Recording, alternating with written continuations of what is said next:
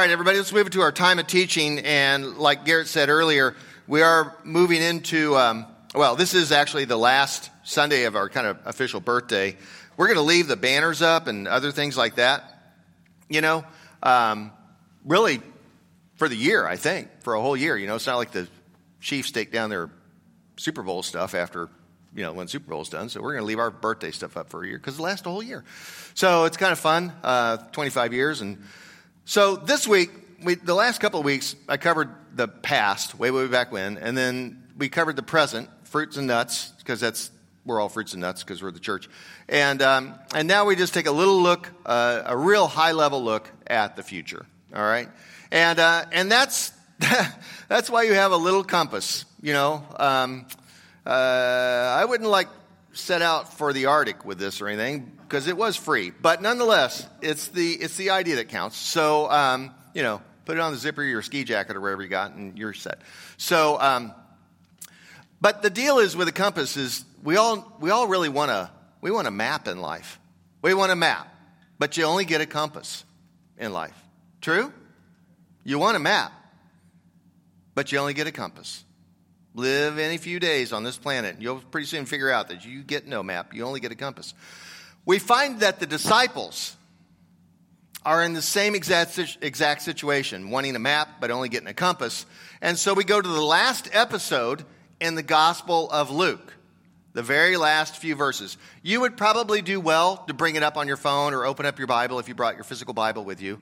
Uh, Luke chapter 24, the very last of it, because it comes up and you'll probably want to be able to. I encourage you to do this because this is the way to study Scripture during the teaching time. Okay, so Luke chapter 24. Here we go. While they were talking about this, Jesus himself stood among them and said, Peace be with you. And they were startled and terrified and thought they were seeing a ghost. This is post resurrection, you know.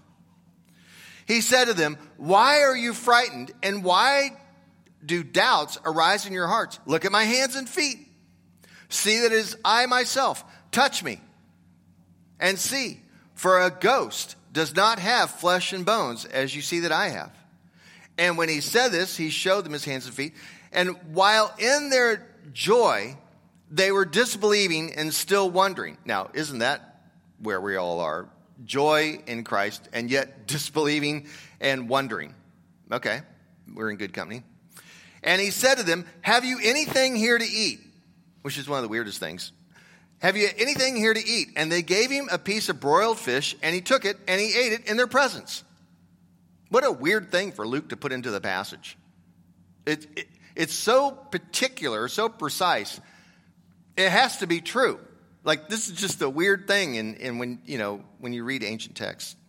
And then he said to them, Jesus said to them, these are my words that I spoke to you while I was still with you, that everything written about me in the law of Moses, the prophets, and the Psalms must be fulfilled. And then he opened their minds to understand the scriptures, and he said to them, Thus it's written that the Messiah is to suffer, rise from the dead on the third day, and that repentance and forgiveness for sins is to be proclaimed in his name to all nations beginning from Jerusalem.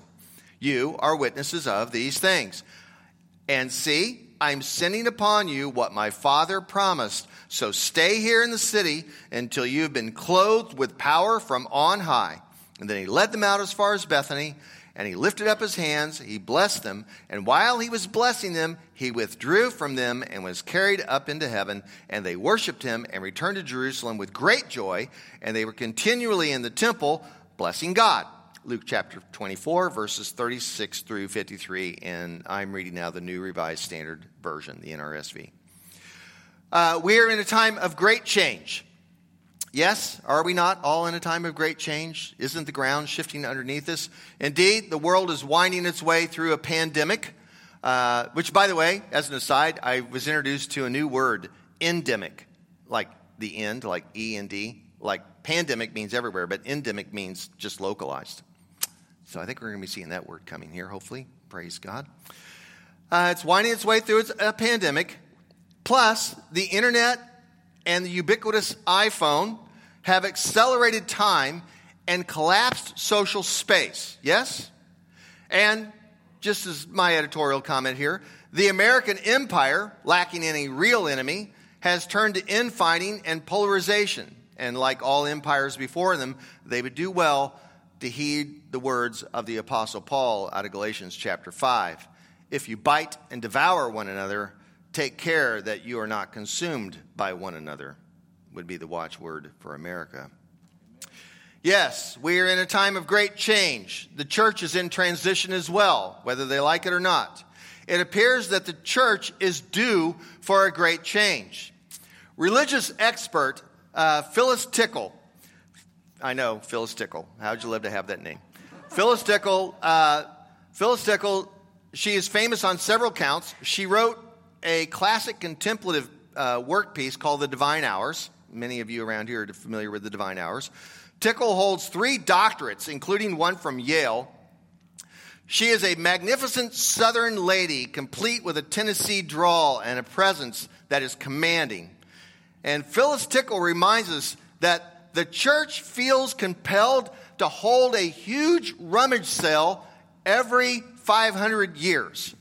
Now, obviously, this rummage sale idea is in tongue in cheek made even more so by the guy with the props that can't seem to get it correct. There we go. There we go.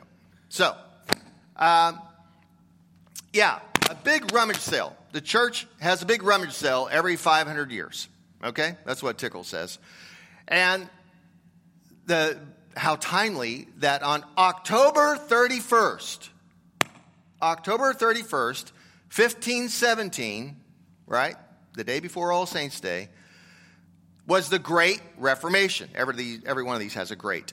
The Great Reformation, when a brilliant, nobody professorial monk named Martin Luther nailed his 95 Theses to the Wittenberg Chapel door. He didn't really mean to do make a big deal out of it, but within the next few years, the Reformation began, the Protestant Reformation. And in those theses, he was accusing the Roman Catholic Church of straying from the biblical faith. The result was Protestant Christianity, which took, which then said that faith is personal, which was a new idea, although it was still present, and that salvation was by faith alone. He even added the word alone there in Romans chapter 3. Wasn't even in the scripture. And the great recentering of belief moved up into the head instead of the entire enchanted world around a person. Power of the church split then into Catholic and Protestant doctrine. And all of this, of course, is wrapped in with the Enlightenment and all this sort of thing. Now, travel back another 500 years from the Reformation, and you get to 1054. And we have the Great Schism. The Great Schism. The patriarch of the Greek Eastern Orthodox Church excommunicated Pope Leo IX in Rome. And Leo then excommunicated the patriarch in Constantinople in the Eastern Orthodox Church. And they argued over whether or not to use leaven or unleavened bread during the Mass. That was a big deal. And uh, one side believed that the Holy Spirit descended from the Father and the Son, and the other side did not. The Great Schism was the Latins versus the Greek. It was classic cultural warfare. And basically, the Great Schism was about two centers of power battling for cultural dominance. And of course, you know, realized back then in 1054 that the church was all just enmeshed with what we would call empire and politics. So you always have to think these sort of things through. Now you travel back another 500 years before the Great Schism, and you get to 590. Things get a little obscure here because it's a long time ago. And so, once again, tongue in cheek about this 500 year, every 500 year rummage sale in the church. Now, there was no split at this time. Instead, Pope Gregory is thought great at the time because he cleaned up the entire church, which was really lacking direction and had really become lost in pagan culture. Really, the church wasn't that dominant in 590. It wasn't the thing, it was sort of off to the side.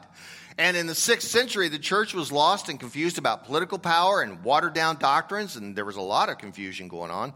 And Rome's senates the Senate in Rome by that time had disbanded. They gave up.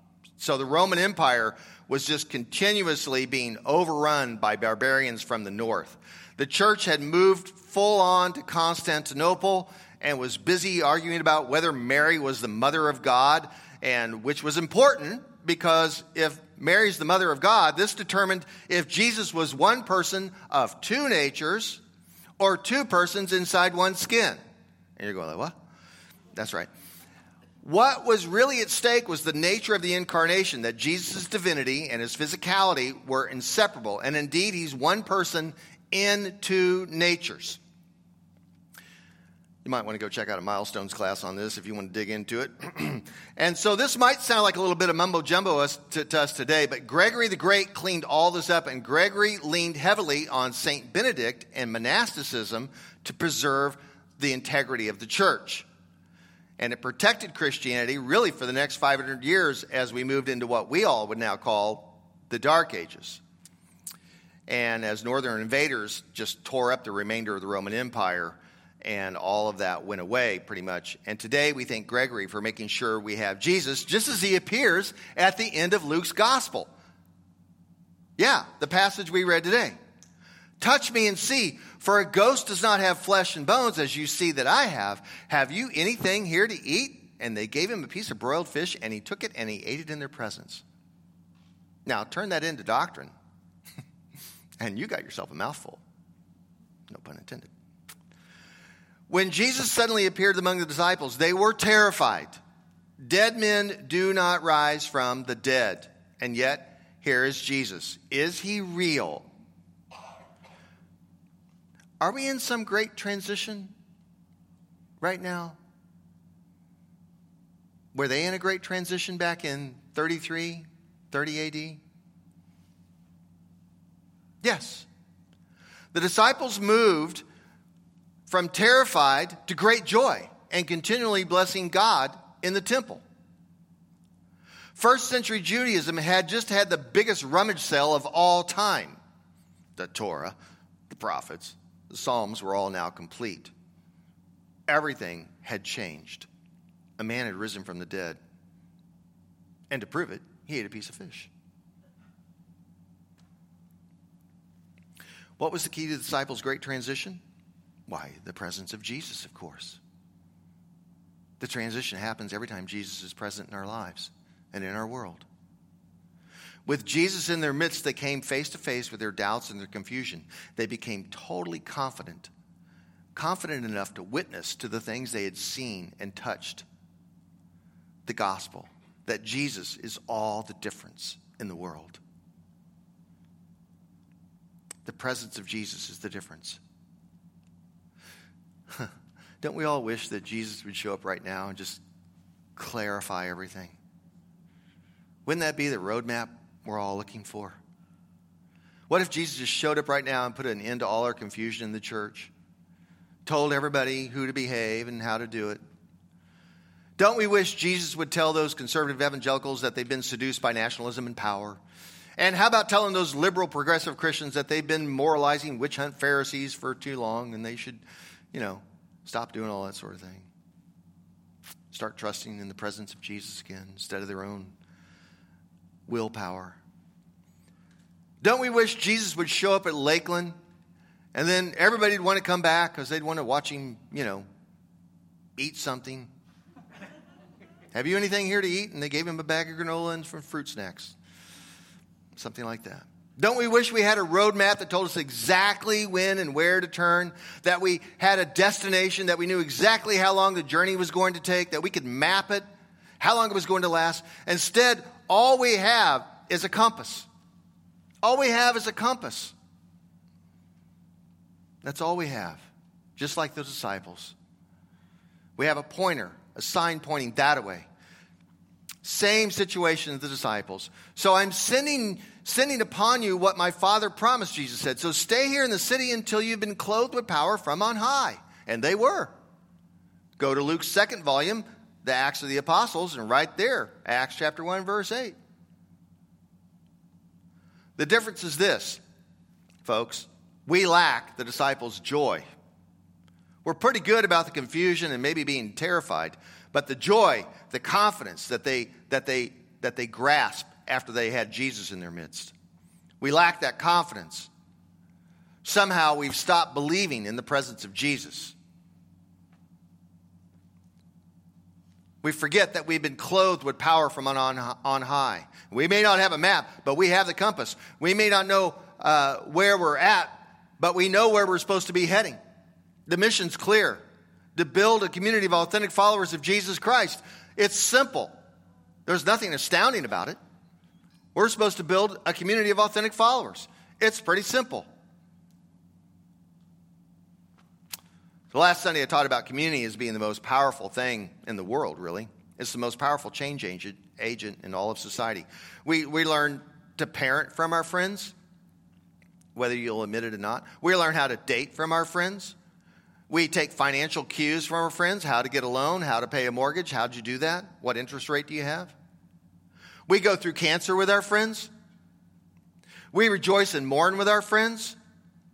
And the Holy Spirit brings spiritual seeking friends to us, all through relationships. Through this community called Lakeland Community Church, we thrive when we're in community. And that's what we have along this journey with the compass. It is singularly massive that we remain confident in the compass, eyes only on Jesus, hand to the plow, no looking back. If we stop looking at Jesus, we lose our way quickly and we end up being confused and terrified. But with Jesus in our midst, we may not know where we're going, but we know exactly who we're following.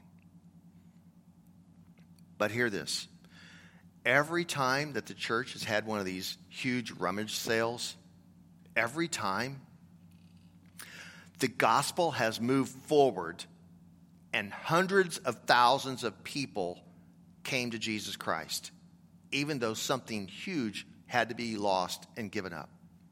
Every time a huge rummage sale happened, whether it's the Reformation, the Great Schism, or, or Gregory the Great, every time the gospel moved forward, usually west. Usually west the westward movement of the gospel. Every time the gospel expanded. So, is it time for us to drag out all our stuff and get rid of some things? You and I both know that all these great rummage sales, large numbers of Christians had to give up something. A lot of people gave up their lives. Needlessly, of course.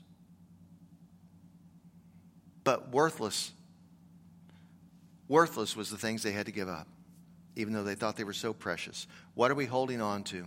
Power, politics, worldliness.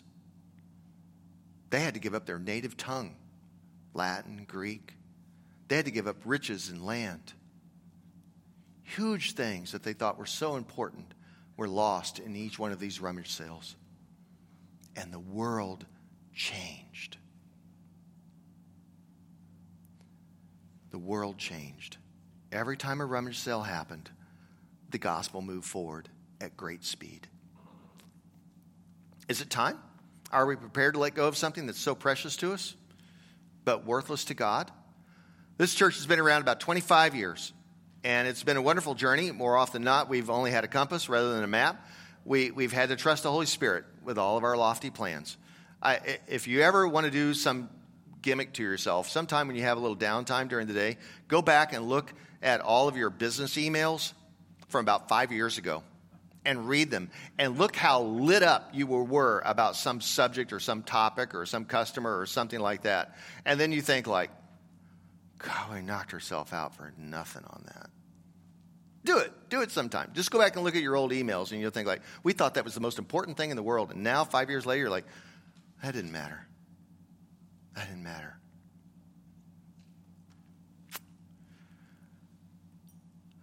We are the hands and feet of Jesus, church. Over the years, I've been asked many times, How did you know you were supposed to start Lakeland? How'd you know? Just yesterday, my son, standing in the kitchen, asked me the same question that I've been asked many times. How did you know Lakeland would succeed? How, how did you know? And of course, the only answer is there, I don't know. How was I supposed to know? It was a calling. I, I had no, I barely had a plan. I still don't know. All we've done is take one step at a time, following the compass's pointer. I believe the next 25 years are going to be more than we can imagine. Because now to Him, by the power at work within us, is able to accomplish abundantly far more than we could ask or imagine. To Him be the glory in the church and in Christ Jesus for all generations, forever and ever. Amen. That is all we have. That compass, that imagination that Jesus is in our midst and that we are following the one true Lord. Everything makes sense after that. And you will rejoice in the temple of God all your days if we can just keep this one thing in front of us, church. That's what we're supposed to do. That's what we're called to do. Amen.